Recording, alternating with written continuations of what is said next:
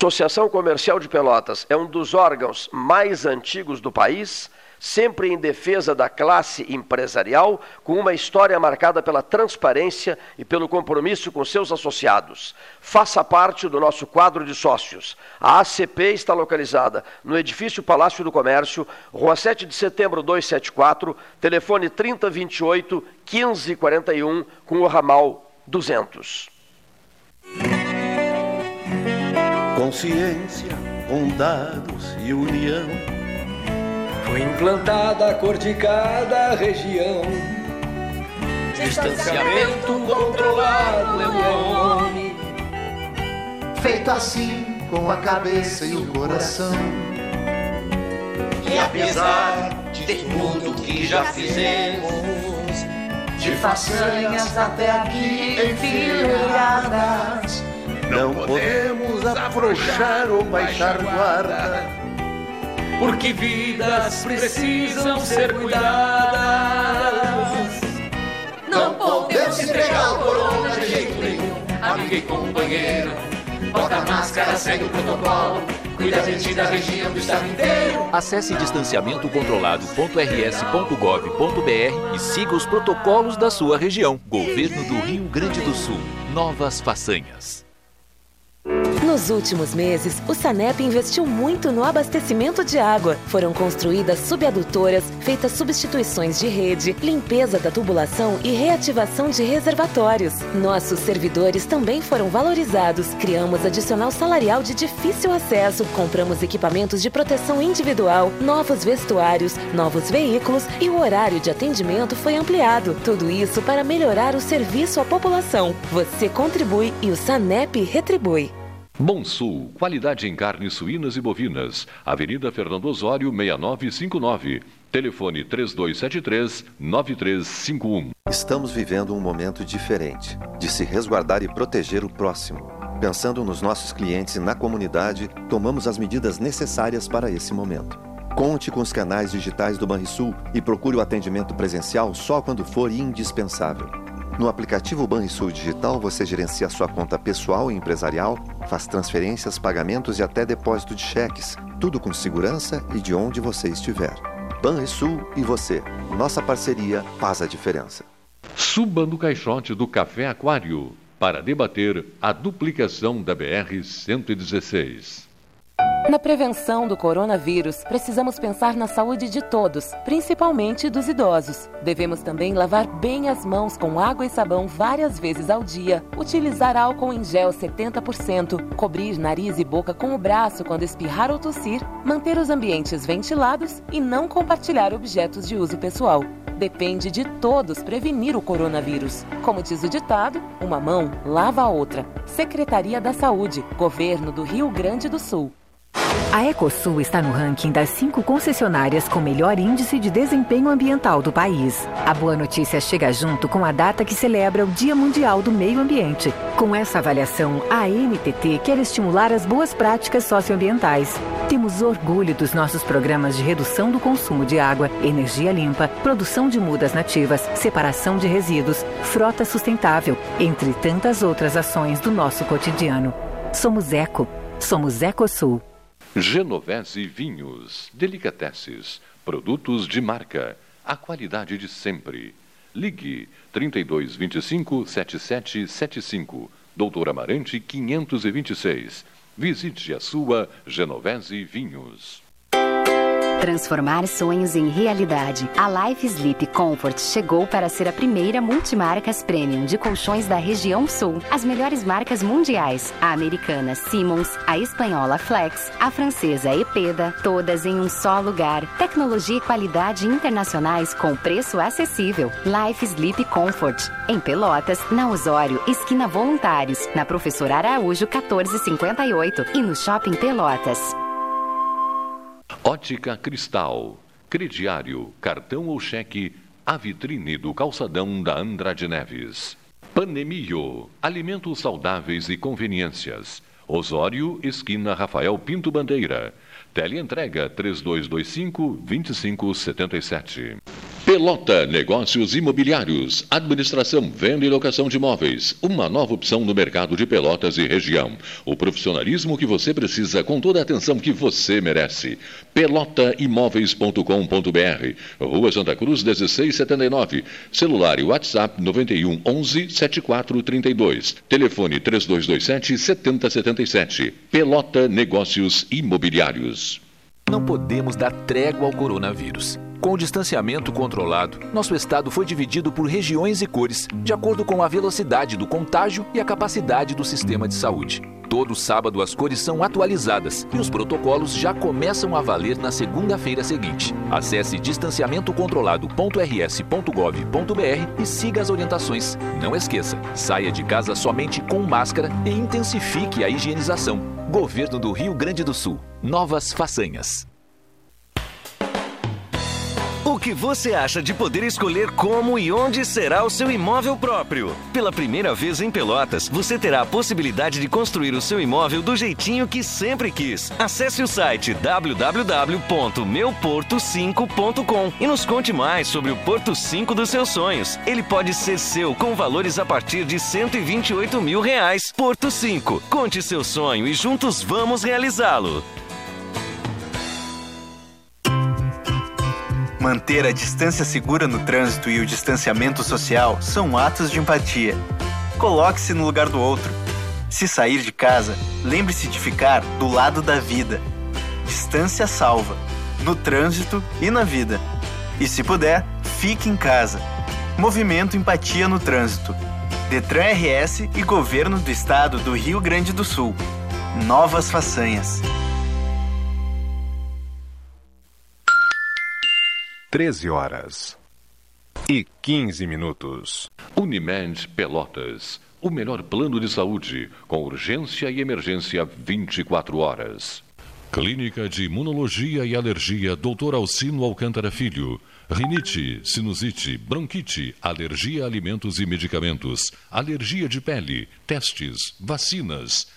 Clínica de Imunologia e Alergia Dr. Alcino Alcântara Filho. Em Pelotas, Rua Princesa Isabel 280. E em Rio Grande, Avenida Portugal 213.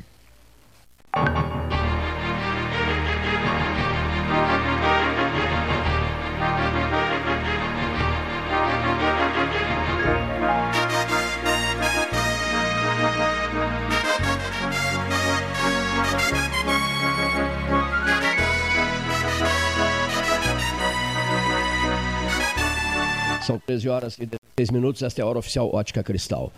Eu estou com essa pergunta na cabeça há vários dias e não dá nem tempo de radiofonizá-la. Por que o motorista que anda pela Adolfo Fetter e pela Ferreira Viana, mentalize isso bem, ouvinte, dirige pela esquerda? Não adianta fazer apelos diários. O motorista pelotense o grande motorista, dirige pela pista da esquerda. É um negócio, assim, sinceramente, é de desistir, de trocar de cidade. Primeiro registro. É, eu sei, jogo pesado, estava o Gastão dizendo aqui. Grave. Grave isso, né? Assunto 2. Por que, que o motorista da Barroso, que tem duas mãos, né? Dirige a 10 por hora? Não estou incentivando a alta velocidade. Não, não é isso. O motorista da Barroso se arrasta pela Barroso. Quem vai no sentido Porto, quem vem no sentido Avenida Bento Gonçalves. Arrasta-se a 10 km por hora, causando engarrafamentos insuportáveis. Eu sou um camarada que uso todos os dias Adolfo Vetter, a Ferreira Viana e a Barroso. Vou, vou retirar a Barroso do meu roteiro. Esses registros são necessários para que as autoridades que se encarregam de cuidar das questões de trânsito repensem isso, não é possível. Mas que burrice monumental é essa? Pilotar pela esquerda, pela pista da esquerda. E às vezes arrastando-se também pela pista da esquerda. Tomando mate, né? ao celular, alguns fumando, com os vidros fechados. Essa é a, a digamos assim, a reclamação do dia. Tem que ter, né, Gastão? Temos que aprender a reclamar também. Assunto 2. Quatro empresas, a pedido do 13 Horas, estão recuperando, refazendo, reconstruindo o antigo presídio. Eu não sabia que ali era um presídio. Confesso publicamente isso. O antigo presídio em frente ao Hospital Pilcher. O senhor sabia que o, o albergue, o albergue um noturno de Pelot, Pelotense era um antigo cadeia. presídio, uma cadeia? Era uma cadeia. Cadeia local. Uma cadeia, cadeia não, não local. sabia, não sabia. Uma cadeia local. Obrigado, Ana Kleinovski, pelas informações. Obrigado, Paulo Beneman. Obrigado todos aqueles que estão envolvidos. Eu, eu quero listá-los depois, o engenheiro Henrique, a turma toda.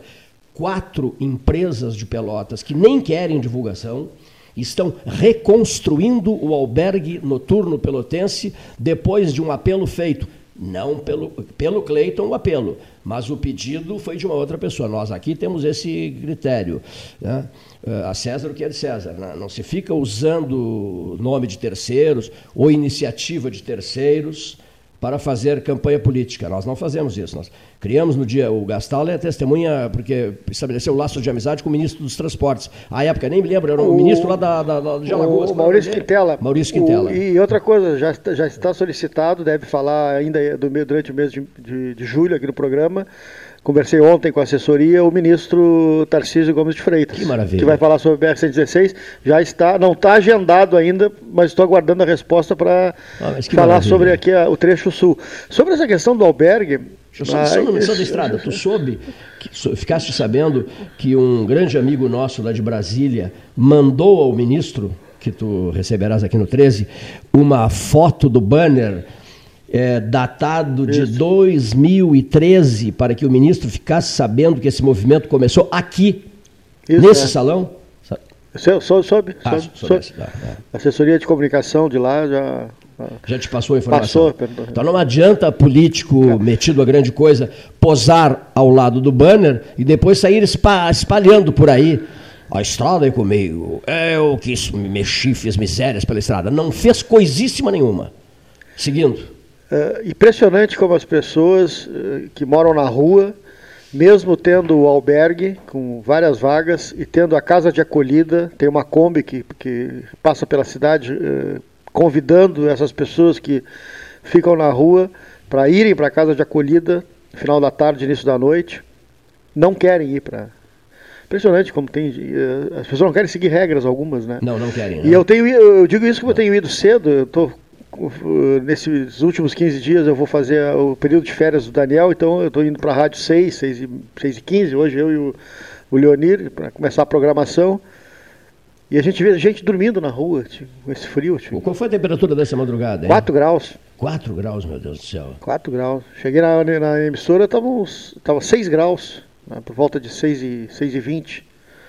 E ali, no caminho, a gente passa por pessoas na rua. Aí eu fiz contato com a secretaria, dizendo, não, nós temos uma equipe que todas as noites passa em pontos em que eles ficam convidando para ir para casa de acolhida, mas não querem. Mas como não, não querem? Porque tem regras. E o albergue tem regras também. O, o albergue tem regras. Tem isso. regras, tem que Agora, ter horário para... Não, não pode Perfeito, fumar, não perfeito, pode per- beber, não pode... Perfeita a tua análise. Mas é, Agora que seja dito que o albergue está superlotado, né? Tá E, né? que é um hospital. É. Não, hospital, hospital, é. Principalmente Covid, nesse período. Covid-19. né, que é- É, eu vivo dizendo, Paulo Gastão Neto, o albergue é o hotel dos desvalidos, é o nosso hotel dos desvalidos, o albergue noturno pelotense, e vamos trabalhar muito por ele. Eu falei sem querer, ato falho, em hospital, em vez de falar em hotel dos desvalidos, em relação ao hospital, hoje nós vamos falar sobre Covid-19, nós vamos falar sobre São José do Norte, mais um óbito em São José do Norte, os medos gerais das pessoas. Por quê? Por quê? A economia, né? a economia com os nossos convidados, Henrique Avendano e, e, e Rogério Soares, nos estúdios do 13 Horas, vindos de Porto Alegre, confere? Vindos, eh, passaram pela 116? Que pergunta idiota, seu Cleiton. Evidente que passaram. Gostaram da 116, não? É, 80 quilômetros agora, 40% tá bom. Já melhora bastante. Comentávamos na vinda, né? Hein, Rogério? É uma viagem bem mais tranquila, né? Tomara que um dia a gente consiga ver ela completa, né? Mas ainda, ainda, com todo respeito, é, muito demorada a coisa, né? É, convenhamos, né? Muito demorada ainda, né? Esse processo todo, muito demorado, né? É, Operação, eu, eu chamo isso de operação tartaruga. A pobre da tartaruga nunca sabe se sobreviverá, porque ela resolve sempre atravessar uma estrada. E a velocidade dela não é a velocidade de Fórmula 1, né, Gastão? Ela corre os, ri riscos. E a tendência de... é ser mais lento, que em função de recursos, né? Claro. Agora foi prorrogado o anúncio de mais dois meses do auxílio emergencial Isso. de 600 reais. Esse dinheiro tem que sair de algum lugar. E, obviamente, falta em outros, vai falta faltar em, em investimentos. Aliás, o déficit do Brasil anunciado passa de 120 bi. Gastal, a eleição, datas marcadas. 15 de novembro, 29 de novembro, segundo turno. O Congresso aprovou ontem. Já está no site do Pelotas 13 Horas, inclusive com podcast, matéria da Câmara Federal. Uh, todo o calendário eleitoral já à disposição dos nossos leitores. Só acessar ali pelotas13horas.com.br. Tudo alterado. 15 de novembro, primeiro turno, mudança constitucional, através de uma PEC. Qual é a previsão que 407 o senhor faz? votos a favor. Qual é a previsão que o senhor faz em relação aos corredores do sétimo andar do, do Palácio do Comércio, em novembro? Ah, vai, vai ter movimento. Pessoas chegando aqui espontaneamente, é isso? Vamos nos preparar. Espontaneamente, telefonando. Não, a gente precisava dar uma palavrinha, falar 30 segundos, uma vez um a, assim, a grande Você consegue 30 segundos não, que seja. não gostou da, da alteração. Não, não gostou. Não, não. não gostou, não. Mas, não. Os prefeitos não gostaram. Não gostaram. Já estavam caminhando para. Muitos da reeleição, né, que não gostaram, né? Sim. Acho que a. Que final de ano, hein? É. Complicado, complicado. E que ausência de motivação, assim, de entusiasmo. E a campanha vai ser uma campanha bem, morta, bem, bem pífia. Apática. Seguramente, né? seguramente. Insossa. Ah. Mas pela perspectiva de, é. de, de, publicidade a, a, daqueles que estão a, a, a querer se eleger, a reeleição é uma, é uma situação que, evidentemente, traz uma, um benefício para aquele que já está lá, né, evidentemente. Então, é, é uma situação complicada, porque abre um prazo para que é, haja uma, uma publicidade dos que estão a concorrer. É, e Henrique, eu acho que não vai ter muito debate, não vai ter embate eleitoral. Acho que a coisa vai ser mais soft. Sim, por essa As razão. Estão preocupadas em não ficar doente, né? Exatamente, por essa razão que a, que a reeleição é. é a perspectiva daquele de é, se manter no, se manter no, no, Principalmente no... o eleitor vai querer mudar e, e, penso eu que nós teremos uma alta taxa de, de abstenção. Acho que muitos não irão votar no dia. O pessoal Muito mais provavelmente. idade, né? E está se falando também em não, em não ter a, a, a, a obrigatoriedade, ali, a, obrigatoriedade, né? É, é o, e utilizar o dedo ali na o biométrico. Sim, biométrica. Né? Então, algumas alterações que vão acontecer. Mas a gente tem falado na economia, né? o, o Henrique na, é da um escritório né, de, de advocacia na, na área da recuperação de então, empresas, né? É... E é um assunto que está tá na, tá na pauta aí, né? Sim, a situação Quebradeira, da a situação da economia, por isso é que eu uh, uh, tenho a honra de estar aqui com vocês e, sobretudo, com o meu colega Rogério, lá do, da, sócio do escritório César Pérez, uh, Advocacia Empresarial. E o Rogério é um dos coordenadores da, da, dessa, dessa área com, com mais afinco de, de, e conhece muito as, as informações que a gente atende de Rio Grande do Sul, Santa Catarina, São Paulo também. Então, quem vai falar mais é o Rogério. É, né, nós já vimos, né, Gastal e Cleiton, em um ambiente de crise, né? E por óbvio que a Covid agora e toda essa paralisação, ela vai afetar a economia como um todo e, e acho que é um momento. Mas antes do episódio do, da, da, da, flagração da, da, da, pandemia havia um, um, acho que um otimismo para 2020, não? Sim, os números de 2020, o primeiro, primeiro trimestre, o final de 2019 era um cenário otimista. Algumas uh, etapas da economia estavam acelerando, alguns segmentos estavam acelerando, só que tinha, nós vimos de um momento de recessão, então a cautela era necessária e, e, e os movimentos não tá, não estavam alcançando toda a expectativa do primeiro governo, primeiro ano de governo presidencial. Então a gente vinha e o mercado tinha uma expectativa muito melhor para 2020, mas essa crise agora uh, também é um momento de oportunidade das empresas e, e das atividades se reinventarem. Muita coisa vai sair diferente depois dessa desse período de pandemia, né? Eu digo que a reinvenção né, nesse momento de, crise está sendo em todos os setores. Né? Não só no empresarial, até nas famílias. Né? É, o, o, os setores, e eu acho que a gente está enxergando uh, tanto o, o, concedente do crédito, como o tomador de crédito, ou como uma pessoa que está alinhada a essa atividade creditícia, está identificando uma necessidade de uma maior cooperação.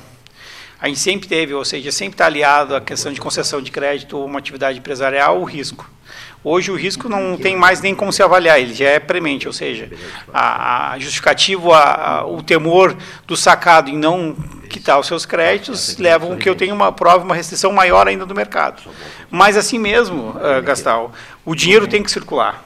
A atividade econômica, ela, ela prima efetivamente por uma atividade de risco. Então, as atividades vão ter que se adequar, mas elas vão, num curto prazo, ou daqui a pouco num longo prazo, dependendo da sua atividade, retomar suas atividades e ter, e ter esse, um, um, um movimento de pujança.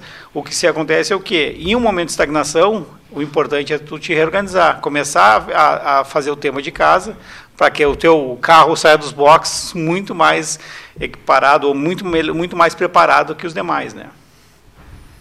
Um debate aqui, eu estava falando ainda ontem, né, lembrando, sobre a indústria automobilística, com um diretor de São Paulo da BMW, né, o Roberto, e mais o pessoal da Chevrolet aqui, o, Furtado, e o nosso amigo Laitano da, da Renault Sul, e como as coisas são dinâmicas. Né, e o setor era, eh, digamos, antes da pandemia, havia uma estagnação, a, a, a, o top do, do, do assunto era o transporte coletivo, investimentos em. Isso mudou e eles disseram, olha, nós vamos sair da pandemia com as pessoas mudando os seus conceitos. As pessoas vão querer comprar o seu próprio carro. A pessoa de mais posse, o carro melhor, o de menos posse, o carro do, do o seminovo, é porque elas vão querer eh, andar de maneira individualizada. Essa, então, essa... há, uma, uma, uma, ideia de que eh, vai ter um crescimento na indústria automobilística. Veja como mudou isso. Então, essa, essa, essa situação eu estava vendo, né? de, de uma maneira geral, o mundo vai empobrecer, né? E, mas e, e, tem esse movimento da curva de demanda, né? Quem vai comprar o quê?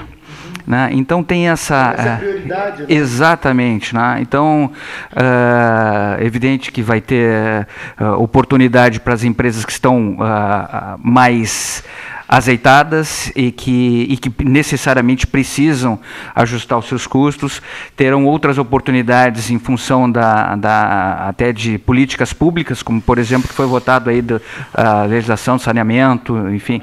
Então essa é uma situação que que vai uh, proporcionar para algumas empresas uh, parceria público-privada também. Uh, afinal de contas, também a gente precisa da questão da, da, do saneamento. Né? É uma questão de saúde também, não é só a economia. E tudo isso vai desencadear nos sistemistas dessas outras grandes empresas. E aí a gente traz, então, essa condição de de, de, de cuidado com o planejamento jurídico, econômico da, das empresas, fiscal, que é fundamental para que a gente consiga então uh, promover e ter oportunidade, que as empresas tenham oportunidades para então poder participar de uma situação uh, possível dessa, onde a, a União está também uh, buscando, isso é um, é um pouco natural em situações assim, em que o Estado se coloca numa situação de se, é até antagônico em frente ao capitalismo, mas se coloca numa situação de promover esta situação. Né? É, é meio que no atropelo, porque, por exemplo, falasse na questão do saneamento, que é fundamental na área da saúde pública. É, os números é, que cidades que existem o saneamento na área da saúde são muito mais positivos em que cidades têm baixo índice de saneamento. Né? Mortalidade infantil, por exemplo, não dado. Então havia uma discussão ideológica em torno do tema e que fazia com que o, o processo de parceria público-privada não avançasse ficasse estagnado no, na discussão ideológica. Sim. O que, que acontece no período pandemia e talvez pós-pandemia? A discussão não vai ser mais ideológica, vai ser eminentemente da questão da saúde. As pessoas vão querer o saneamento como se fosse uma imposição de exigir do Estado. Como o Estado não tem recurso, vai ter que se obrigar e a, a opinião pública automaticamente vai migrar para a necessidade de fazer saneamento, ou parceria público-privada, ou em. Sim, é uma conscientização. Estado, através de uma conscientização coletiva. Exato. É, ninguém está preparado para uma crise, né? A gente, quando ela é acometido por ela ou chega nela, a gente vai ter um grande movimento de readequação. Uh, até no caso especificamente hoje do Poder Judiciário, há uma perspectiva gigante de uma enxurrada de número gigantesco de recuperações judiciais. Tá? E o Judiciário próprio não está preparado para receber e como tratar, e não tem a especialização necessária para tratar a crise da empresa. O Poder Judiciário ainda se mantém qualquer, naquela perspectiva antiga uh, do direito romano, ou seja, sem nenhuma análise econômica do direito, ou seja, qual é a velocidade que se deu o processo.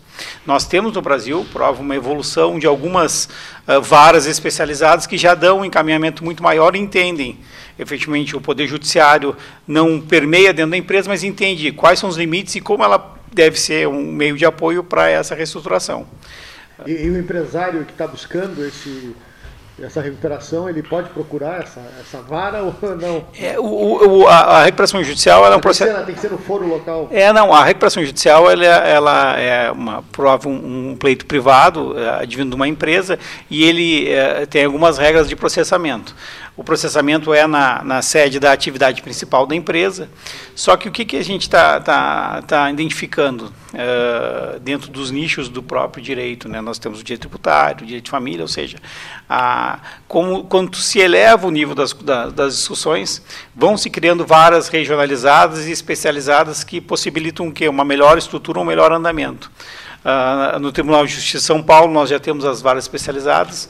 No Rio Grande do Sul, nós já temos uma vara especializada na comarca de Porto Alegre e outra em Novo Hamburgo, e há um projeto de lei já, já aprovado para se fazer as varas especializadas no interior do Estado. Pelotas teria uma vara empresarial. Por quê? Porque o juiz, o julgador ou o servidor que trata a questão de direito de família não pode ser o mesmo que trata da questão empresarial. Eu tenho que ter um cuidado uh, diferenciado para as questões mais privadas e as questões mais públicas. Então a gente, eh, o, o, empresário escolhe dentro da sua área e, e faz o pedido uh, nessa, nessa perspectiva da sede dele. Mas, uh, Gastal e Cleiton, há uma característica do empresário brasileiro pela demora da tomada da, da iniciativa. A gente tem uma lei que ela já tem 15 anos, que é a Lei 11.101, ela é advinda do antigo decreto das concordatas, e a gente tem uma pecha muito grande ainda da antiga concordata, porque a gente no Brasil tem aquela perspectiva que o, a empresa que entra em recuperação judicial é uma empresa pré-falida, ou seja, ela está com caminho de falência. E em alguns casos é. Por quê? Porque há uma demora muito grande na tomada de iniciativa e faz com que, Gastal, que quando eu vá pedir a tutela judicial ou a moratória e fazer a minha reorganização, meu turnaround, eu já não tenho mais fôlego e energia para isso. Então, uh, em alguns outros mercados, o norte-americano, nós identificamos o quê? Um fresh start, ou seja, uma retomada do empresário muito mais rápida. No Brasil ainda tem essa pecha. Pode ser que, por óbvio, advindo de uma crise ou advindo de um movimento de grande reestruturação, que a gente tenha processos, procedimentos e várias especializadas cada vez mais, essa criação cada vez mais rápida. Né? Me permitam só um segundinho para uma prestação de serviços aqui, uma, característica do debate, prezados amigos. É, diz assim, ó, mensagem que nós recebemos aqui, o pessoal do Laranjal realmente está bem preocupado. Cadê a informação? Amigo Cleiton, Aqui é o Sandro, morador do Laranjal, trabalha com, com empresa de seguros. Parte do Laranjal sem luz há quase 40 horas, Gastão. A solução é simples, diz o Sandro. É reposicionar as fichas do transformador da rua Bagé, esquina com a Avenida Espírito Santo. Né? E eles não estão conseguindo conversar com a, com a Companhia Estadual de Energia Elétrica, que evidentemente, não é, Leonir Bade, está sobrecarregada em função de telefonemas. Então, o que, que nós vamos fazer? Nós vamos entrar em contato com o gerente geral regional da CE, que é, que é amigo nosso aqui do 13 Horas, Alexandre Ávila, que é um prestador de serviço sempre pronto a resolver qualquer problema na altas horas da madrugada, viajando por esses municípios todos, ele não cuida só de Pelotas, ele cuida de uma região inteira. Vocês imaginem depois, como é que é o nome do que aconteceu? É um ciclone bomba, né? Ciclone bomba. Imagine, imagine se na pele do Alexandre, eh, Ávila, gerente regional da Companhia Estadual de Energia Elétrica. Vocês topariam ficar na pele do Alexandre Ávila depois de um ciclone bomba? Não. Tendo que cuidar uma região inteira. Mas então, como eu tenho aqui o, o, direto dele, eu vou passar essa mensagem, Sandro, a tua, ao Alexandre Ávila. Vou aguardar o retorno do Alexandre Ávila e depois vou dar retorno a vocês aí do Laranjal. Renovando, para quem ligou o rádio há instantes, Parte do Laranjal sem luz há quase 40 horas. A solução é simples, diz o Sandro, é reposicionar as fichas do transformador da Rua Bagé, esquina com a Avenida Espírito Santo. Bom, tá aí o recado, porque isso aprendi com o jornalista Cândido Norberto. Conheceram o Cândido de nome? Bom, o que, que o Cândido dizia? Em rádio, meu velho, tem que estar repetindo sempre. Nunca esquecer de citar os nomes daqueles que estão sendo entrevistados. A gente pode ligar, liga, desliga e liga a rádio a todo momento. Estão sendo entrevistados Henrique Avendano, pelotense. Sim. Né? Está, está sendo entrevistado Rogério Soares. Representam César Pérez Advocacia Empresarial. Estão em Pelotas, viajaram pela BR-116, estão cheios de queixas, como todos os que trafegam por essa uh, estrada, uh, cuja duplicação será examinada pelo ministro de Estado dos Transportes, da, transportes não, da infraestrutura, né, Gastão? Numa entrevista especial conseguida pelo Paulo Francisco Gastão Neto, nos próximos dias. Bom, esse, esse, esse é o 13 horas, são agora 13 mais 39 minutos. Geração de rádio no Palácio do Comércio. outra informação urgente aqui que eu queria repassar aqui, que as pessoas estão mandando mensagens e mais mensagens em relação a isso aqui. Olha aqui, ó, já, já, já vamos retomar a nossa conversa. É, é, que, que hoje o, o, celular 13 horas não para de receber isso aqui, ó. É, em relação à televisão hoje de manhã cedo, né? A TV cedo hoje começou a, a tratar dessa pauta. Continuo procurando. Hoje, agora, hoje cedo, Globo News. É, no Distrito Federal está acontecendo isso com ramificações em vários estados da federação. Ou seja, há, há uma operação sendo executada desde hoje cedo pela Polícia Federal em relação a testes falsos negativos, Covid-19. Testes sem qualidade e superfaturados. Tá? Polícia Federal, isso está acontecendo no Distrito Federal com ramificações em vários estados da federação.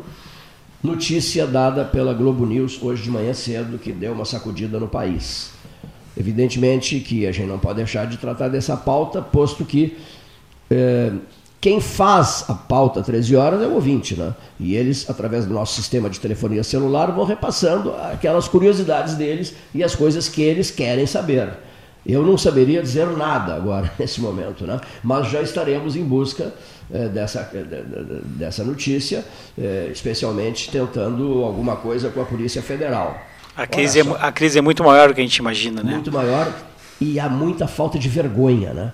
de respeito, de respeito à vida, à cidadania, o cara de pau que, na condição de governante, é, abusa da dor alheia, do sofrimento do povo para superfaturar.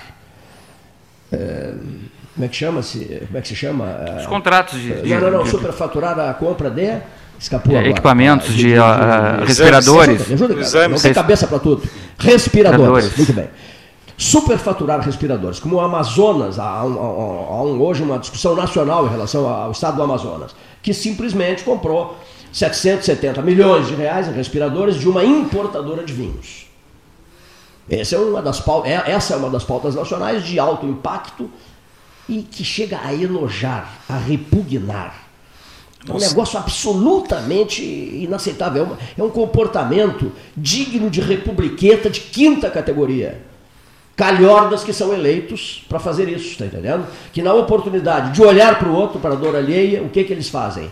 Eles querem encher as burras de dinheiro. E o idiota do eleitor está sempre esperando a hora da eleição para dar o seu votinho, nem sabe em quem vota, porque é iludido com sorrisinhos, com conversinha fiada, sabe? Trocando voto por um pente, por um apito, né? É uma indiada histórica na, na, na, no processo eleitoral brasileiro. Isso é revoltante. Eu conversava ontem à noite por telefone com algumas pessoas de Brasília. E os camaradas, Cleiton, mas tu tens razão quando tu vives dizendo que é uma ilha da fantasia. E é uma ilha da fantasia. Por quê? Vivem muito longe, distante de tudo e de todos, no Planalto Central. Vivem muito longe. A gente é altamente digna, claro que há. Mas os exemplos que têm aparecido, que têm surgido de Brasília e de capitais brasileiras, é algo revoltante. Como é que eu vou me entusiasmar, ouvinte, com o processo eleitoral de 2020, a eleição de novembro? Não 15, 15 e 29 de novembro. Mas como é que eu vou me impressionar se eu estou estarrecido, indignado em relação ao superfaturamento de respiradores?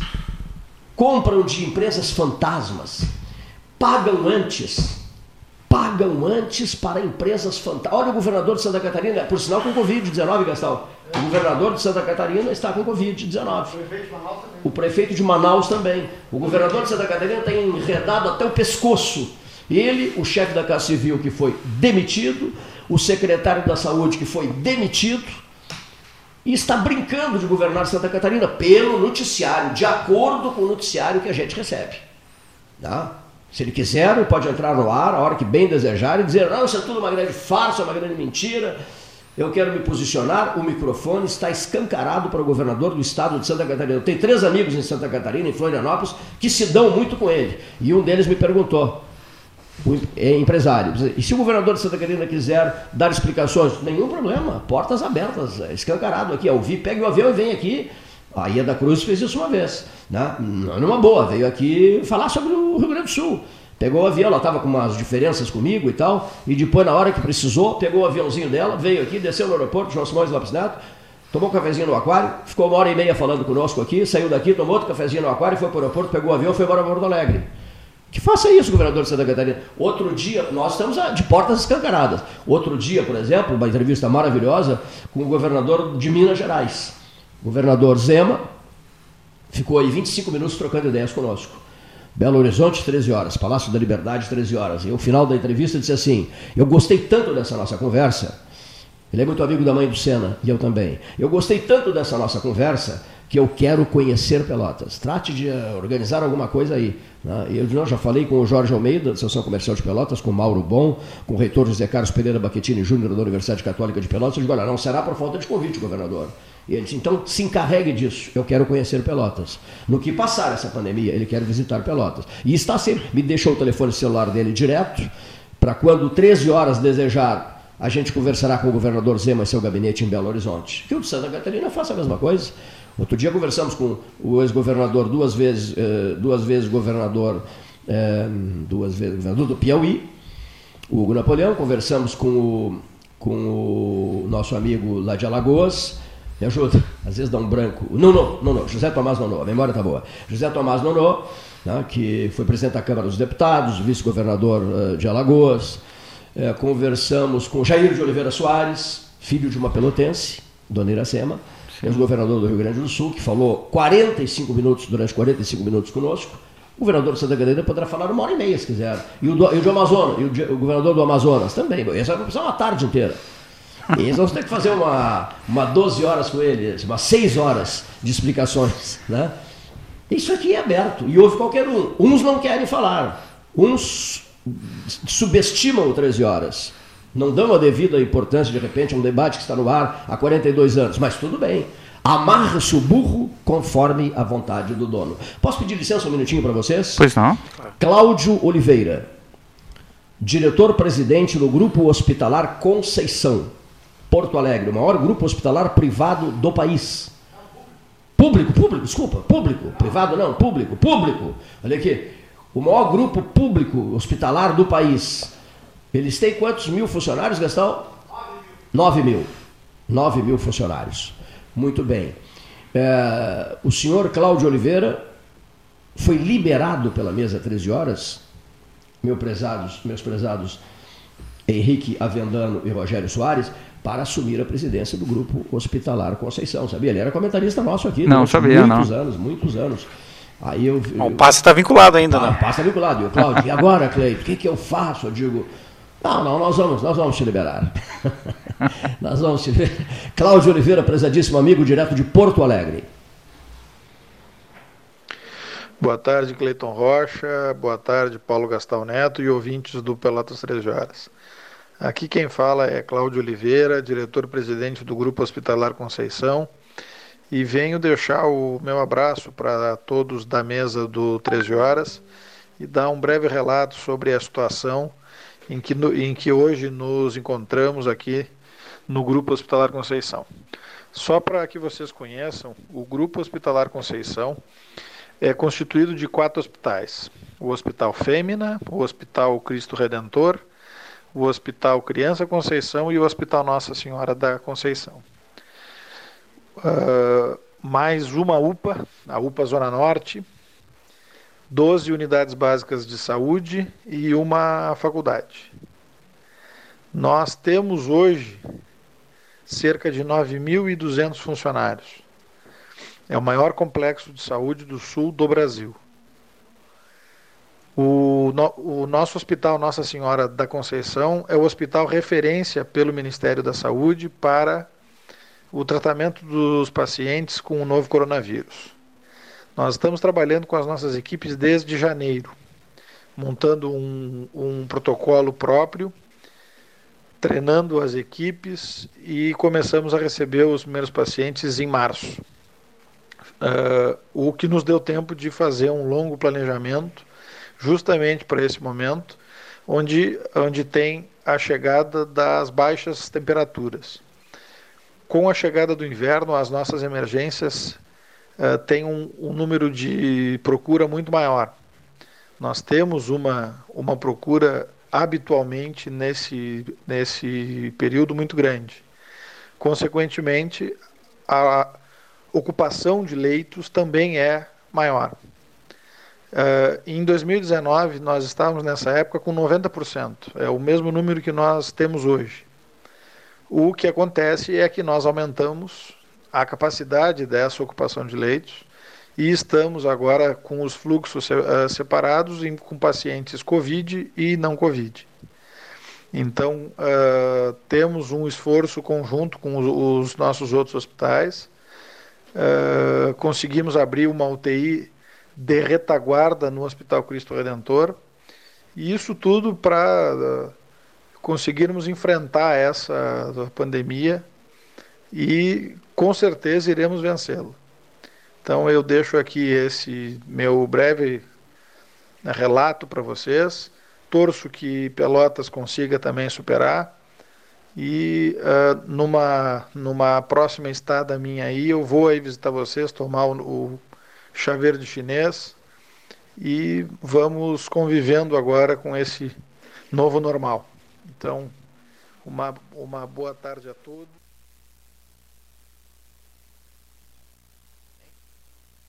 bem, muito, muitíssimo obrigado, prezadíssimo amigo Cláudio Oliveira, presidente, diretor-presidente do Grupo Hospitalar Conceição, do Grupo Hospitalar Conceição, falando de Porto Alegre.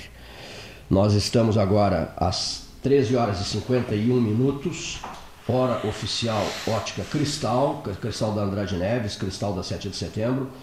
Daqui a pouco nós vamos fazer um balanço a pedido de 16 ouvintes sobre a última planilha da Zona Sul em relação a casos de Covid em municípios nossos aqui e os municípios zerados. Há municípios zerados ainda, cinco ou seis municípios zerados, onde não há absolutamente nenhum registro de nada. Zero, zero, aqueles quatro itens. Zero, zero, zero, zero. Sim. Cerrito é um, Erval é outro, Pedro Osório é outro, mas depois eu tenho outros nomes aqui, Santana da Boa Vista e por aí vai. É, retomando com os nossos convidados especiais no Salão Amarelo do Palácio do Comércio, que representam César Pérez, Advocacia Empresarial, Henrique Avendano, Rogério Soares. Vocês querem deixar um recado para o sul do Rio Grande? Vocês, vocês, a base operacional de vocês, Porto Alegre, né? Mas Sim. vínculos fortíssimos com Pelotas. Sim, nós temos aqui, uh, e a razão por a gente estar aqui também, em função do agro, e a gente sabe do que, o que representa para o PIB nacional o agro, e, e continuando nessa, nessa, nesse papo que a gente estava de, da, da, reestruturação das empresas, em 2005, a FEPAGRO, isso foi 2005, a FEPAGRO, URGS, SEBRAE, Senar e Farsul fez um estudo, ele esquartejou o Rio Grande do Sul. Farsul de Hermes Ribeiro de Souza Filho. Exatamente. Hermes, né? e esquartejou a, a pecuária de corte, né? vamos colocar assim, então a pecuária de corte do Estado, e viu que 8% dos produtores, apenas 8%, eram tratavam seu negócio de uma maneira profissional. Só 8%?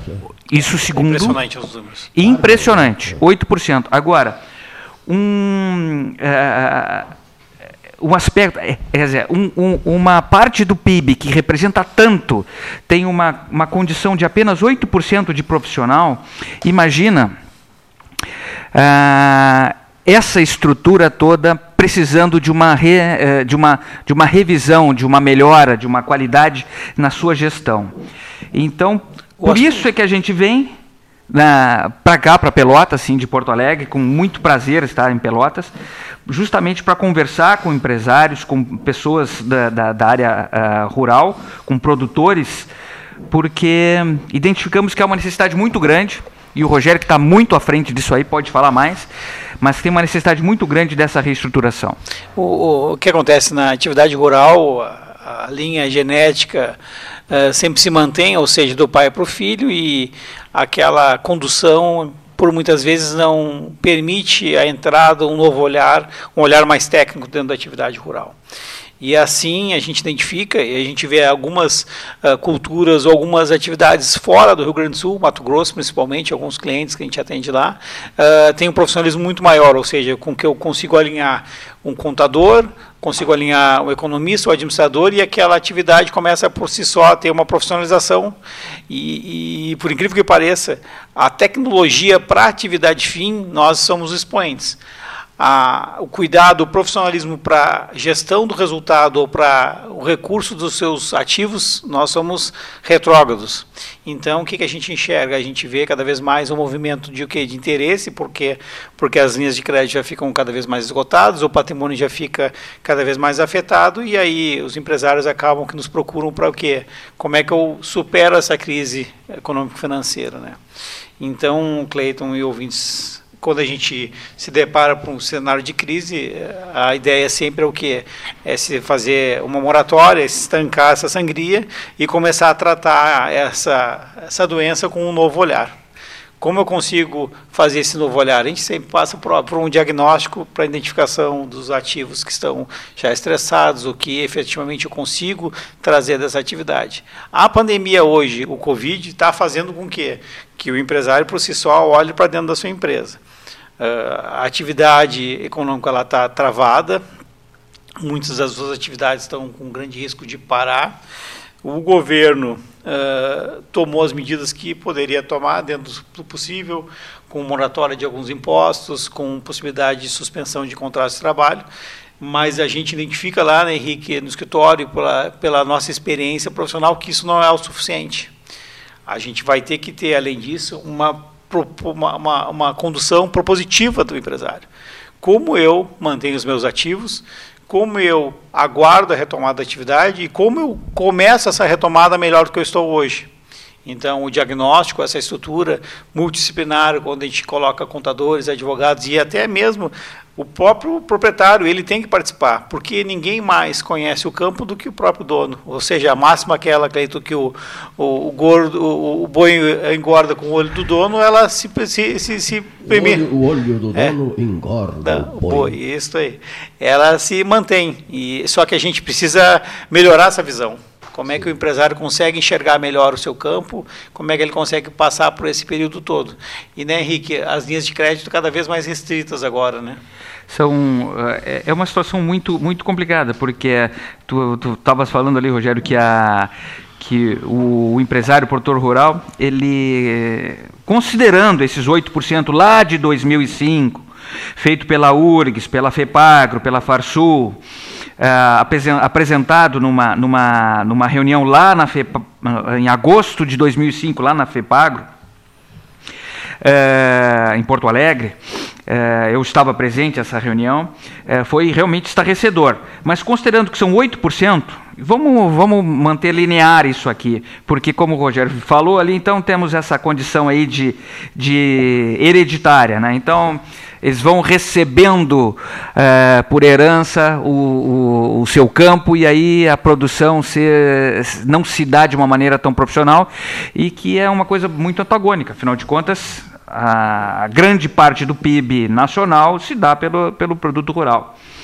Então, com a questão de já de muita afetação do seu patrimônio, o produtor não consegue ter uma, uma, uma gestão para buscar linhas melhores ou para se proteger a fim de que tenha a condição de exigir, inclusive, dos bancos, que eu já trabalhei em banco muito tempo, eu sei como é que funciona, é, exigir do banco as melhores condições.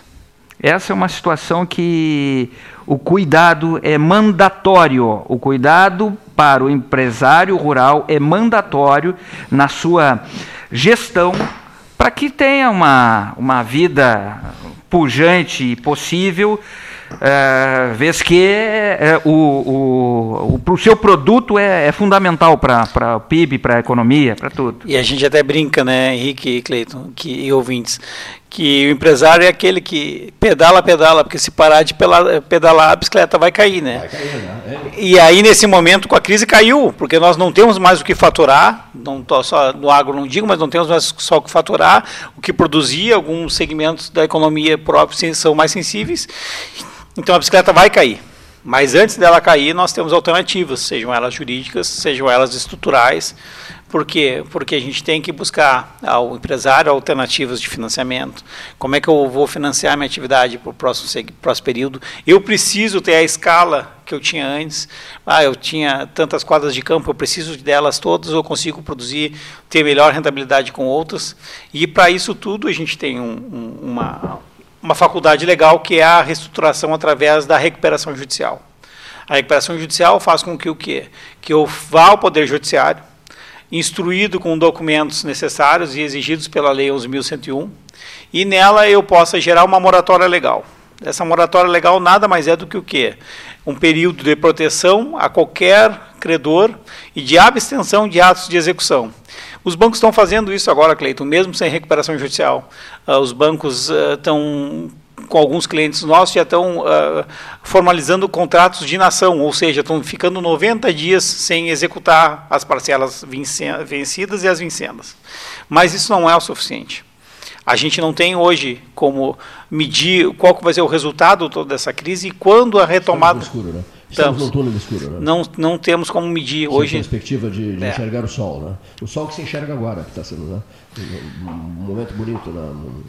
às, às 14 horas e, 14 horas na hora oficial Lógica Cristal, estamos olhando para o sol, aqui do sétimo andar do Palácio do Comércio.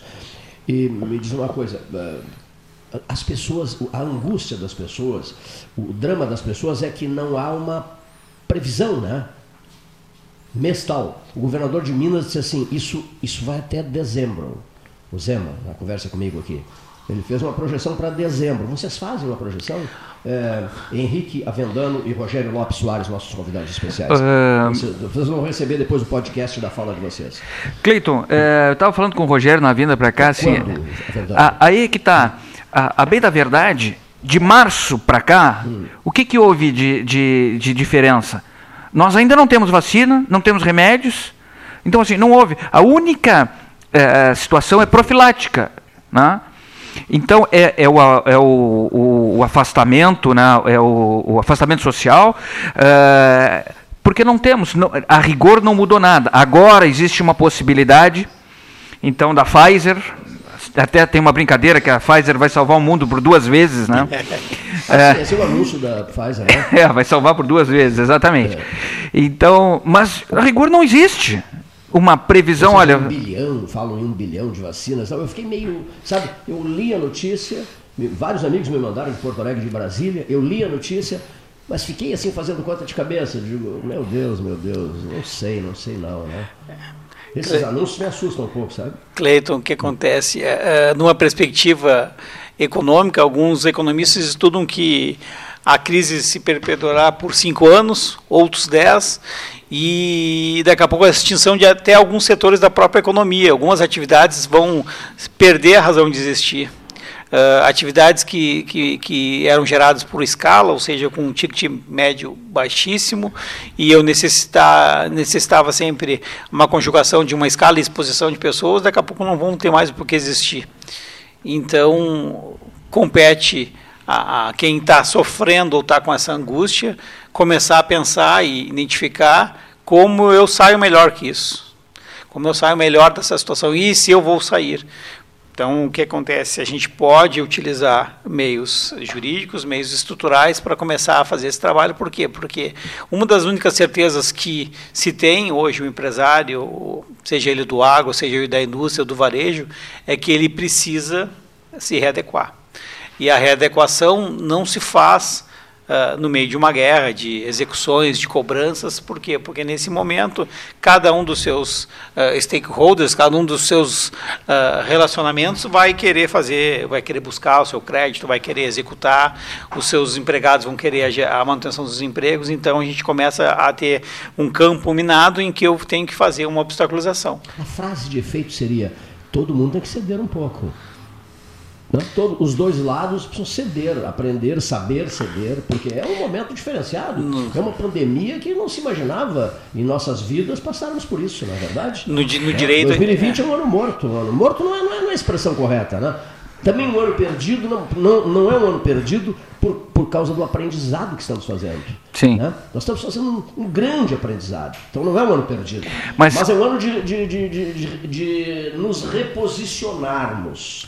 E os lados e os, os, os, os, conflitos precisam ser muito bem administrados. No direito a gente tem uma, uma, um princípio que é da divisão equilibrada de ônus. Perfeito. Ou seja, cada uma, cada uma das partes tem que assumir o seu ônus e, e, e recebê-lo e assim equilibrar. E ter grandeza, né? Ter, só, grandeza, só que se ter, conhece, ter grandeza, uma, grandeza. o princípio de ter grandeza é, é tu saber os teus limites. É, é, tu saber os teus limites.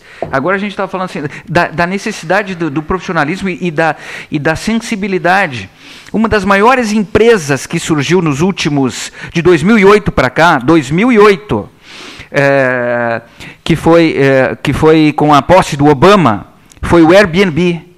Tu viu quantos, uh, quantos, uh, quantos funcionários o Airbnb demitiu em 24 países? Sim. Ele demitiu 25% do, dele. Uma das empresas mais pujantes dos últimos anos. Uma startup, uh, como chama-se? Um unicórnio. Então, assim, se uma empresa de ponta, com alta tecnologia, com, visionária, é, chega, é, enfrenta uma crise dessa, dessa, dessa, passa por uma crise. Então, assim, quem sou eu? Quem é, é sabe, o meu colega que está aqui ao lado para não estar atento às, às necessidades das, das tomadas de decisão, do que precisa ter? O mercado, o mercado em si, é, por um, um, aspecto mais econômico, ele não é um mercado regulado, né? E aí, quando a gente não tem um mercado regulado, a gente não tem uma situação que vai gerar sanção efetiva, começa, bem como tu falou, Cleiton, a, a gerar condutas oportunistas, ou seja, eu comprar um, um, ou eu maximizar o resultado de uma licitação, eu comprar lá um, um ventilador, lá um, equipamento para a saúde é superfaturado. Então, ou seja, a gente sempre vai ter um mercado que não é regulado, ou seja, que ele não é equilibrado, e aí começa a gerar essas condutas oportunistas. Então, ah, a divisão equilibrada de ônus, ou seja, a forma com que a gente vai fazer esse cooperativismo, ou seja, essa cooperação mútua, ela dificilmente vai se concretizar não, não seja no nosso país ou seja em outros mercados, ele sempre vai ter o mercado da, da conduta oportunista ou que eu queira maximizar o meu resultado. O que cada um tem que se fazer, por óbvio, é o que é ver uh, como eu, dentro de um ambiente social, consigo valorizar as boas condutas e desvalorizar as, boas, as, as más condutas. Ou seja, essas empresas que hoje apoiam a crise ou que estão cedendo, elas vão no, no, não no curto, mas no longo espaço de tempo ser valorizadas. As que eventualmente tomaram essas medidas que a gente prova critica e a noja, como tu bem, bem, bem comentou, elas vão perder o espaço cada vez mais. Por quê? Porque a informação hoje chega para todo mundo. Todo mundo tem a informação. A, a, a, pandemia estourou na China e em quatro meses, três meses, dois meses nós já tínhamos o conhecimento e o que acontece hoje aqui está acontecendo na Europa. A gente não tem mais aquele delay que se tinha antes. Então, esse que a gente utilize esse grande movimento de informação para a gente fazer uma seleção natural Eu acho que é o que a gente tem que passar por essa, se a gente conseguir passar por essa pandemia. Muito bem, importantes as manifestações de vocês. Olha aqui, nosso abraço ao João Paulo Rezende Russo, advogado, João Paulo, nosso amigo. Grande abraço. Companheiro de 13 horas, porque foi o João Paulo Rezende Russo quem me apresentou né, ao nosso convidado Henrique Avendano, né, que é um pelotense, muito amigo do, do, do doutor Rodrigo Ribeiro Caran. Muito amigo. Companheiro de jornadas na Fórmula 1. Rodrigo e eu, o Homero Clau, que a gente trouxe o Nuno Cobra, o Flávio Flávio de Moraes, ex-reitor da USP, presidente do Conselho de Administração do Instituto Ayrton Senna, enfim foram nossos hóspedes aqui por três dias. E o, e o Rodrigo Ribeiro Cara é muito teu amigo. Muito meu e amigo o João também. Paulo Rezende Russo, advogado, João Paulo, também é muito teu amigo. Né? Eu também, os dois. Porque tu és um pelotense. Fora de Pelotas há quanto tempo? Henrique eu estou uh, de fora de Pelotas há 12 anos. Eu trabalhei muito tempo fora, uh, no ano de 2000, eu trabalhei no estado todo, mas efetivamente agora, morando fora, há 12 anos. Há 12 anos. Senhores ouvintes, alô Sandro Oliveira Laranjal. Resposta do gerente regional da Companhia Estadual de Energia Elétrica, com quem acabei de falar. Ele não vai nos dar uma entrevista agora pelo telefone, porque a sobrecarga dele, cuidando da região toda, ele está completamente. não sabe o que fazer, não sabe para que lado olhar. Alexandre Ávila, sempre atenciosíssimo com a mesa 13 horas. Mas o Alexandre Ávila manda o seguinte recado em relação à tua preocupação. Cleiton, boa tarde, amigo. Encaminhei a pauta para a operação, para a operação a ação imediata. Né? Alexandre Ávila, gerente regional da Companhia Estadual de Energia Elétrica. Cleiton, procura me entender. Eu estou participando de seis reuniões ao mesmo tempo, em salas diferentes. Dizer, ele parar tudo agora para dar uma entrevista para o rádio seria abusar do Alexandre Ávila, né? posto que ele cuida de uma região inteira, região inteira esta, o Leonir Bade, que foi submetida a um ciclone bomba como se não bastassem os problemas que nós estamos enfrentando, né? de economia, de Covid-19, de estrada não duplicada, de eh, desespero geral em relação ao que será o nosso dia de amanhã. Quando sairemos desse túnel? João Cândido Azambuja, Capão do Leão, homem dos trens. Quando sairemos desse túnel escuro? Né? As, as perguntas que ficam. Vou pedir licença a vocês para ouvirmos aqui as mensagens. Inicialmente, do professor Moacir Cardoso Elias, ex-diretor da Faculdade de Agronomia Eliseu Maciel. Boa tarde a todos. Satisfação, mais uma vez, de participar do prestigiadíssimo Pelotas 13 Horas. O primeiro semestre de 2020 acabou. Praticamente dois terços dele tivemos que enfrentar uma situação que nunca tínhamos vivido em todos os locais, em todos os países, em todos os continentes. Tivemos perdas, tivemos situações que jamais tínhamos imaginado, tivemos muitos desafios. É bem verdade que os desafios se apresentam para nós para que possamos encontrar alternativas de solucioná-los. Quando pensamos que estamos afastados dos abraços, da forma afetuosa com que nos habituamos na convivência, temos que entender que estamos fazendo algo na busca de um resultado melhor um pouco mais na frente. Quando pensamos nas nossas atitudes e naquilo que nos cerca, criamos consciência de que as consequências de políticas públicas, de políticas setoriais, de atitudes individuais nos afetam. E porque elas nos afetam, nós precisamos entendê-las. Ao entendermos, precisamos buscar a melhor maneira de convivência. Ninguém sabe o que pode ser feito. Ninguém sabe como pode ser feito. Ninguém sabe o que deve e o que não deve ser feito com toda certeza. Temos experiências de outras situações. Podemos nos guiar por experiências de outros locais. Precisamos compreender que os estudos científicos, o desenvolvimento tecnológico que nós temos hoje são muito superiores aos que haviam quando o mundo enfrentou outras pandemias. Temos que ter a inteligência de saber aproveitar tudo isso.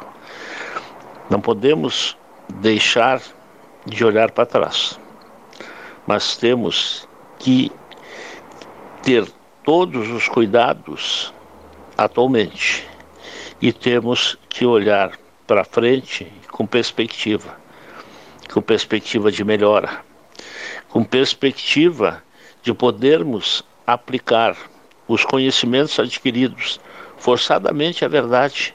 Ninguém se preparou para isso, não nos preparamos para isso. Nós temos que usar esses conhecimentos na construção de um mundo melhor. Esse segundo semestre que se inicia precisa ser visto como mais um espaço de tempo que temos de desafios. Temos que buscar as forças para superar o que vier pela frente. O que ocorreu até agora nos mostrou que encontramos muita disposição, que encontramos forças que nem sabíamos que tínhamos. E isto deve continuar.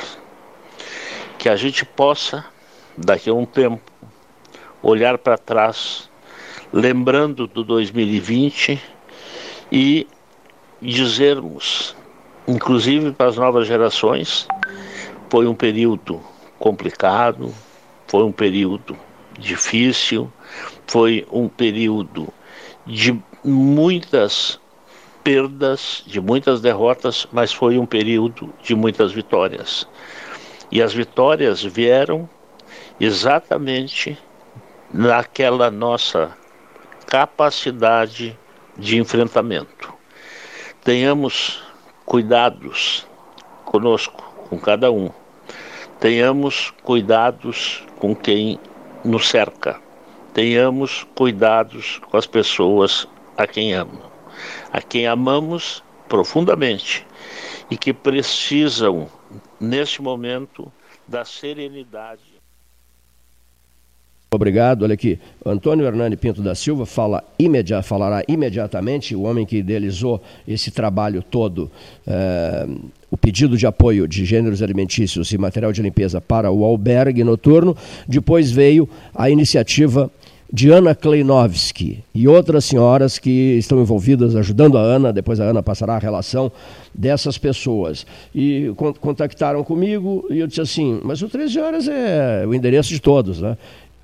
Tu ajudarias, Cleiton? Não, nem vou responder está é, é, tá implícito. Né? Claro que sim, estamos juntos, abraçados na causa. E aí iniciamos esse movimento, graças a Deus, sucesso absoluto, mas nós não queremos.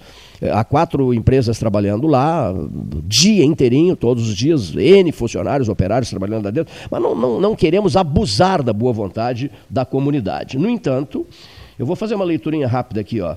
Agora, hoje à tarde, eles virão aqui, o pessoal envolvido na, das empresas, para uma, uma, para uma fala ao 13 horas. Estou agora à procura de doações de cortinas e tapetes para melhorias dos quartos. Por hoje o pessoal tem material para a obra. Por hoje tem material. Provavelmente amanhã possa ser eh, veiculado outro pedido. Paulo Benjamin solicitou outra lista de material para a próxima etapa, para que a obra não pare. Olha só, o que é que nós estamos precisando agora para que a obra não pare? Os operários estão, todos, os operários estão todos trabalhando lá no albergue noturno pelotense, antiga cadeia de Pelotas. 14 telhas Brasilite, 1,53 por 1,10 eh, mais 6 milímetros. 14 telhas Brasilite 3,05 por 1,10 eh, vezes 6 milímetros, 55 parafusos telheiro. Já ouviu falar em parafusos telheiro? Já? Claro que sim, né? Olha aqui. Duas telhas translúcidas, seis cavaletes para telhas e eh, translúcidas também, né? Estas telhas, seu Cleiton, são a prioridade. Suba no caixote, seu Cleiton. Precisamos acabar a reforma do telhado, seu Cleiton. Por favor, suba no caixote do 13 horas, que já foi o caixote do Café Aquário, sabia? Agora não tem nome o caixote. Suba no caixote do 13 e, vão, e se segurem aí, né, para não deixar o 13 horas encerrar as atividades. Olha aqui, ó. A caixa de gordura, tudo resolvido, graças a Deus. Hoje à tarde o engenheiro Renato terá uma reunião às 16h30 lá no albergue noturno pelotense. Que beleza, muito obrigado, dona Sônia, pelas laranjas das laranjeiras do albergue. Separou laranjas para mim, muitíssimo obrigado. Uma laranja numa hora dessas é para lá de necessária, né? Enfim, cavalheiros, damas e cavalheiros, diria Sérgio Jockman. Lembram do Sérgio Jockman? Telhas Brasilite, parafusos, telhas translúcidas e cavaletes. É o pedido de hoje. Esse é o pedido de hoje. Eu vou fazer o seguinte eu vou dar um prazo até amanhã, porque também não posso abusar da boa vontade das pessoas. O que nós pedimos ontem, conseguimos na hora, Sim. questão de minutos. Mas eu não quero ser abusado, não devo ser abusado. Desce desse caixote, seu Cleiton. Vamos lá, caia fora desse caixote. Desci do caixote. Bom, então, Antônio Hernani Pinto da Silva Filho, advogado, discursa bonitaço, orador brilhante, tribuno encantador, o homem que brilha nas sessões de júri, né? Antônio Hernani, aquele que disse: Posso te fazer um pedido em nome do 13? Ah, eh, gêneros alimentícios e, e, e, produtos de limpeza para o albergue. Isso já foi resolvido, não, mas continuamos precisando. Agora, quatro empresas estão lá dentro com seus operários trabalhando sem parar. Professor Antônio Hernani Silva, professor Antônio Hernani Pinto da Silva, filho, suba no caixote sem nome, professor. Boa tarde, Cleiton Rocha, boa tarde, Paulo Gastal Neto, boa tarde, Leonir Baade da Silva, boa tarde, ouvintes do Pelotas 13 Horas. Eu costumo escrever os meus comentários no 13 Horas, mas hoje estou sob um sol maravilhoso na janela da minha casa, cercado dos meus pets meus amigos, meus irmãos pets, e, e no isolamento social. Porque afinal sou um septuagenário, tenho 72 anos de idade, e portanto estou no grupo de risco.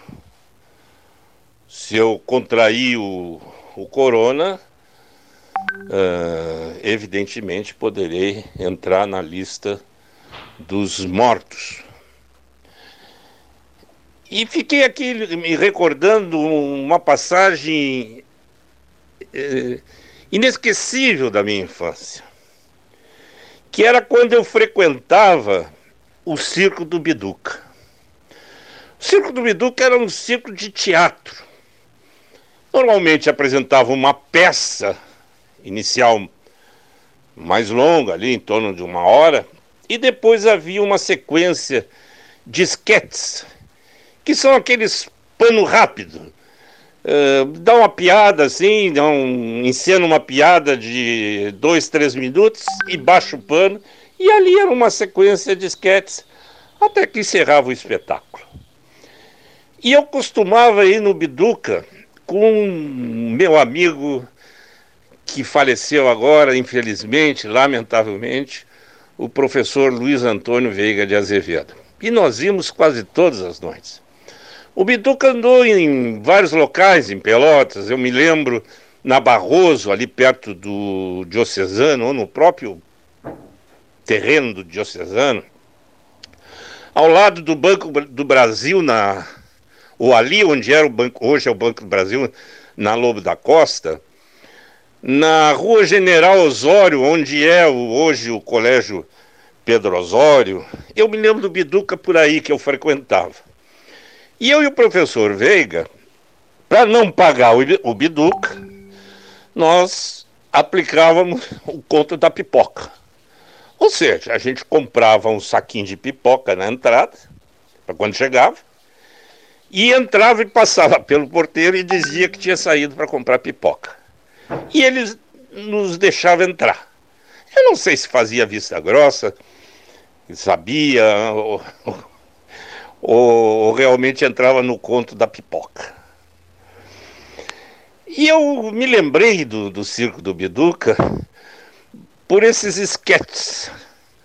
E associei agora esses esquetes com esse ministério do presidente Bolsonaro.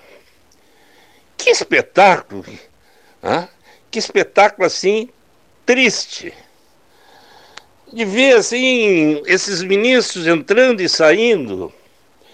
E esse, esse, esse último episódio do ministro da Educação, professor Decotelli, me lembrou um esquete, porque foi um pano rápido.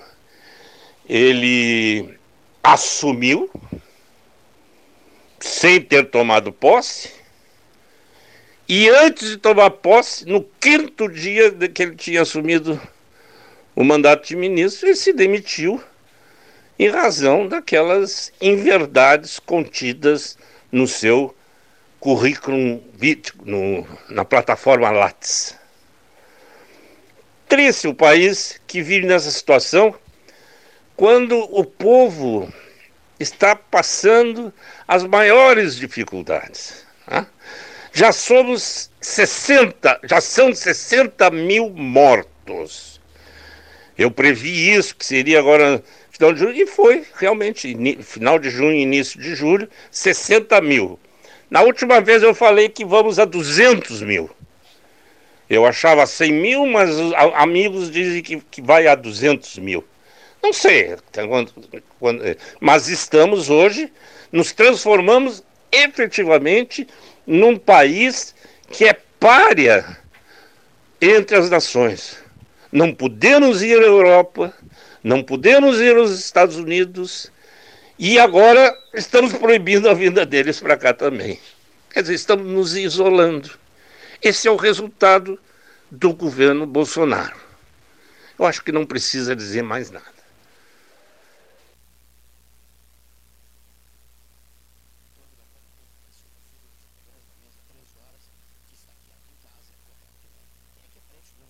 Tu és parente do Nani? Olha aqui, que mundinho pequenininho. Antônio Hernani, Henrique Avendano. É isso aí. Está aqui conosco, teu parente, no 13 horas, né? E fui aluno dele também, na E Faculdade de Direito. Professor, Professor. consagrado, né? Bah, um grande professor de Direito Penal. Quando é que a turma volta, Nani? Não, é uma pergunta desnecessária. Quando isso tudo passar? E quando isso tudo vai passar? Não sabemos, né? Sinceramente, não sabemos. Não tu, temos. Tu também és parente de um queridíssimo amigo meu, colega de trabalho, que integrou a equipe Contagiros de Automobilismo da Católica de Pelotas, criada, olha só, rapaz, criada no ano de 1974, por ocasião da realização do Grande Prêmio de Fórmula 1 no Autódromo de Brasília, hoje é Autódromo Nelson Piquet, Darcy José Simões Peter, Mário Antônio Olvorsen, saudoso Mário, e eu, transmitindo de Brasília, eh, do hotel, do Heron Brasília Hotel, chegaram a conhecer o Heron Brasília Hotel lá atrás no tempo, e eu era vizinho de nosso apartamento, era vizinho de porta do apartamento do Emerson Fittipaldi. E nos treinamentos, eu falei, me dava muito com o Emerson, com o pai dele, o Barão Wilson, e eu digo ali que Emerson, tu poderias abrir oficialmente o programa Contagiros de Automobilismo às 19 horas pela Católica de Pelotas, lá no Rio Grande do Sul. Ele, claro, estou à inteira disposição. Por sinal, nós somos vizinhos ali de porta no, no hotel, no Heron Brasília Hotel. E às 7 da noite, um pouquinho antes, o Emerson tocou na campainha. O Mário Antônio ficou impactado, assim, o Mário Antônio Alvorsen. Meu. Deus, Emerson Fittipaldi, campeão mundial de Fórmula 1 e tal. E o Emerson entrou, sentou-se numa cama ali, servimos um refrigerante para ele, ficamos 45 minutos, Darcy José Simões Peter, Mário Antônio Alvorsa, eu e Emerson Fittipaldi, eh, conversando sobre automobilismo, sobre Fórmula 1, a humildade extraordinária do Emerson, que jamais deixou subir para a cabeça eh, um título, a fama mundial que ele tinha, né? Enfim, eu, eu, tava, eu contei isso por quê? Porque por causa do, ah, por causa do, do Marquinho. Tá, Marquinho. Marquinho. Nessa jornada de Brasília, o Marco Antônio Avendano não estava.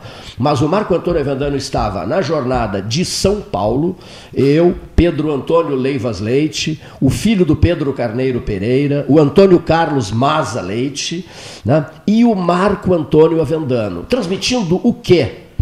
Grande Prêmio Brasil de Fórmula 1 no Autódromo de Interlagos, vitória do brasileiro José Carlos Patti, o Moco. Lembra do Moco? Lembro, José lembro Carlos dele. Patti depois morreu num acidente é, é, aéreo em, em, em, em, em, na cidade paulista de Araraquara.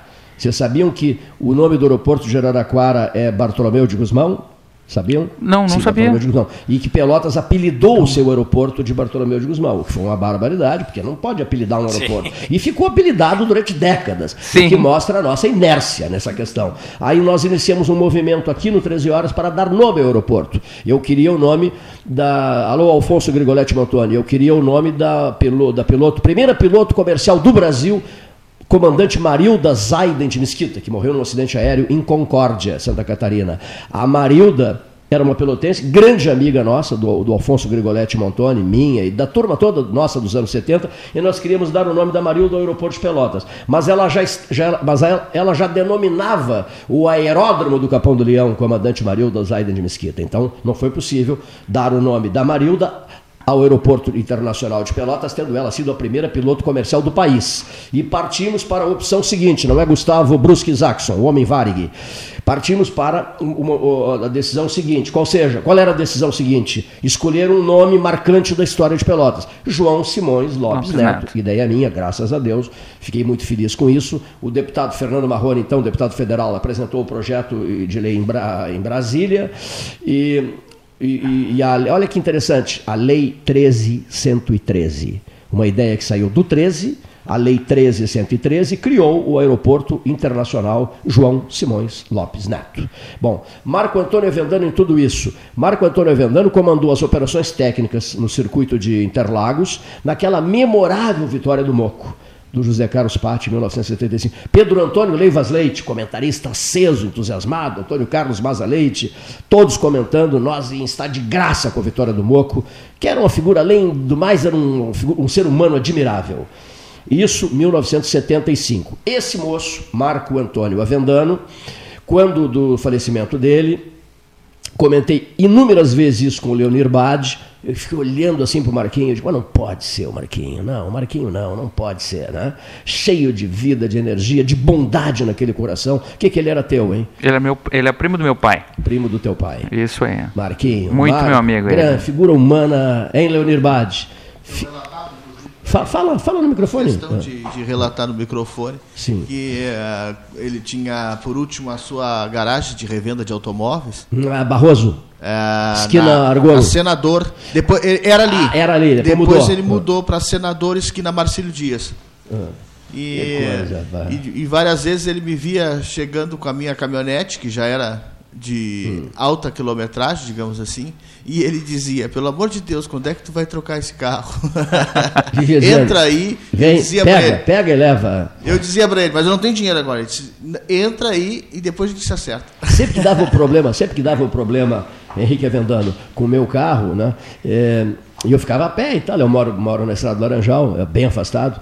E o Marquinho dizia assim: Cleiton, passa lá, pega o carro que tu quiseres, tá? E usa o tempo que tu quiseres. É, Depois devolve. Quando o carro ficar pronto, vai lá e devolve. Nós éramos grandes amigos, né? Grandes, grandes, grandes amigos. A vida é isso, né? E aí vem a, vem a, vem a frase aquela: temos que olhar para frente.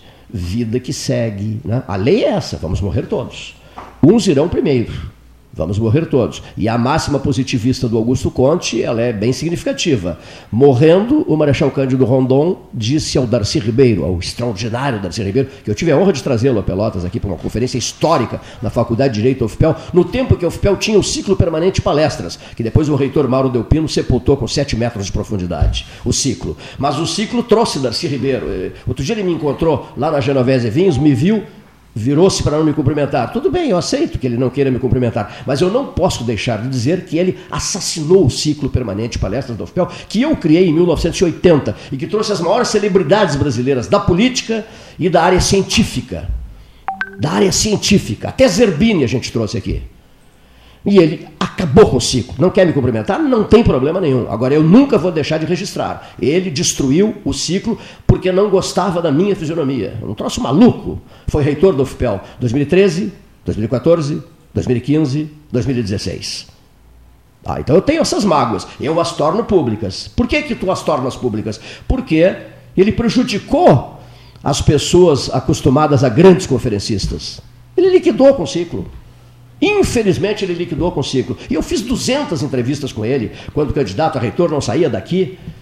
Eu nunca deixei de recebê-lo, de oferecer um chá para ele ou de, de cumprimentá-lo aqui no estúdio do 13 Horas. Não precisa mostrar a cara feia para mim, não muda nada. Para mim não muda absolutamente nada. Agora, esse fato eu jamais vou esquecer. Como há outras coisas que eu jamais vou esquecer, envolvendo outras pessoas, que no momento certo vou radiofonizar ou vou escrever sobre isso. Né? Pessoas que me desencantaram profundamente, sendo eu um sujeito sempre em disponibilidade para com Pelotas e região. Não há político de Pelotas que não tenha passado por aqui. Renova a frase: não há político de Pelotas que não tenha passado por aqui. A propósito, a travessia da Pelota de Couro durante o mês de julho, não no dia 7, no dia dos 208 anos, durante o mês de julho de 2020 está cancelada. Iniciativa do debate 13 horas e do Parque Gaúcho de Gramado. Não haverá a travessia da Pelota de Couro durante o mês de julho de 2020 aqui na Princesa do Sul, na cidade de Pelotas. Nós resolvemos cancelar. E as razões são outras. Não é por causa da Covid-19. As razões são outras. Henrique Avendano, Rogério Lopes Soares, os nossos entrevistados ao vivo. O depoimento. Vamos a Rio Grande? Vamos dar um pulinho a Rio Grande, não? Temos Rio Grande com Ramacés Hartwig. Gonzalez, Gonzalez. O doutor José Fernando Gonzalez, perdão, perdão, perdão, perdão, eu me atrapalhei aqui. Doutor José eu faço às vezes uns discursos que entendo como necessários, mas eh, fico um pouco perdido em relação à, à nominata do Paulo Gastão Neto e do Leonir Baade. José ele, tribuno também, brilhante por sinal, José Fernando Gonzalez. Boa tarde, 13 horas. É um prazer voltar a conversar com os ouvintes, contigo, Cleiton, Paulo. Ah, por mais que a gente eh, se programe para falar até de outras coisas, por mais que se decida mudar o assunto, mas eh, o, o, Supremo Tribunal Federal, eh, Federal, é um tema recorrente, né? Hoje em dia, para quem é da área do direito e acho que é nessa área que eu, que eu tenho assim um compromisso com, com, com o programa aqui de falar. É realmente impossível deixar de falar coisas que nos vêm da Suprema Corte do país.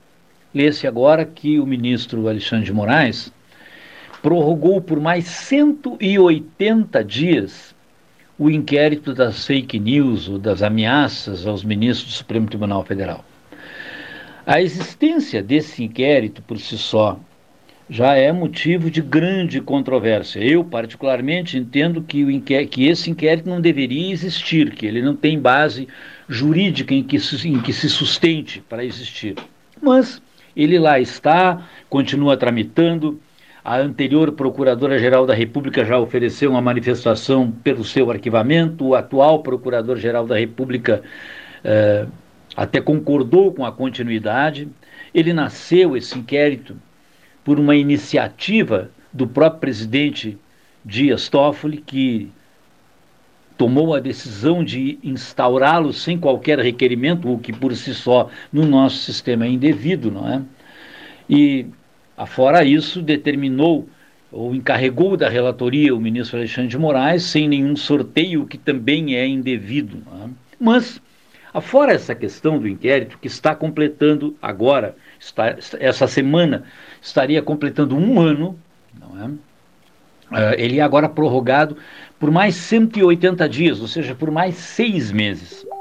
Isso é absolutamente indefensável do ponto de vista jurídico, digamos assim, não é? Porque Primeiro, porque o Código Penal estabelece prazos e esses prazos não podem ser dilatados indiscriminadamente. É? Por mais que se flexibilize os prazos do Código de Processo Penal, lá está dito que o prazo para a realização de um inquérito investigando crimes é de 30 dias. Isso pode ser prorrogado por mais 30 dias.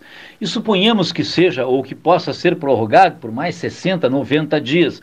Mas até um certo limite, porque a Constituição Federal, no seu inciso 78, diz o seguinte: que a todos no âmbito judicial e administrativo são assegurados a razoável duração dos processos e os meios de garantia a celeridade da sua tramitação. Isso significa dizer que o legislador constituinte garantiu a todos nós que nós não podemos ser investigados indefinidamente, por exemplo, e de que tem que haver uma razoabilidade na duração das investigações, sob pena não é, de nós uh, sermos submetidos a, a, uma, a, uma, a uma ilegalidade. É? Eu considero essa prorrogação por 180 dias é quase uma eternidade se nós considerarmos que o inquérito já tem um ano. Então nós vamos assim para um inquérito cujo prazo de validade, digamos assim, é de um ano e meio agora. Né? Esse um ano que já passou e mais 180 dias determinados agora pelo ministro. Né? São tempos muito difíceis. São tempos muito difíceis. Não é possível que isso se estabeleça desse modo. E com o aparente silêncio, o que é mais preocupante, com o aparente silêncio da Ordem dos Advogados do Brasil. Muito bem, doutor José Fernando Gonzalez, um dos tradicionais comentaristas da mesa de debates do 13 Horas. Né? Parceiraço, grande amigo, sempre apostos e fazendo análises preciosas e precisas, olha só, rapaz, né? ao microfone do 13 Horas. Henrique Avendano, Rogério Lopes Soares, porto-alegrenses, porto-alegrenses por enquanto, né? Visitando Pelotas, e nós queremos agradecer muito a presença de vocês e ao mesmo tempo anunciar que estamos à inteira disposição de vocês para novas conversas, inclusive telefônicas ou gravadas, as mensagens. Prezado Rogério. Mesmo que o assunto às vezes não seja dos mais doces, né? Estando aqui na capital do doce, é crise, mas a gente está sempre à disposição. Equilíbrio, aí equilibra um pouquinho as coisas. Equilibra né? um pouco, né? Então, mesmo tá... que não seja uh, dos mais doces, como tu disseste, né? Pelo menos um docezinho sempre numa confeitaria qualquer, por toda a parte aí a gente vai encontrar. Vamos sim. Quero aproveitar aqui, uh, Vendano, quero te ouvir também.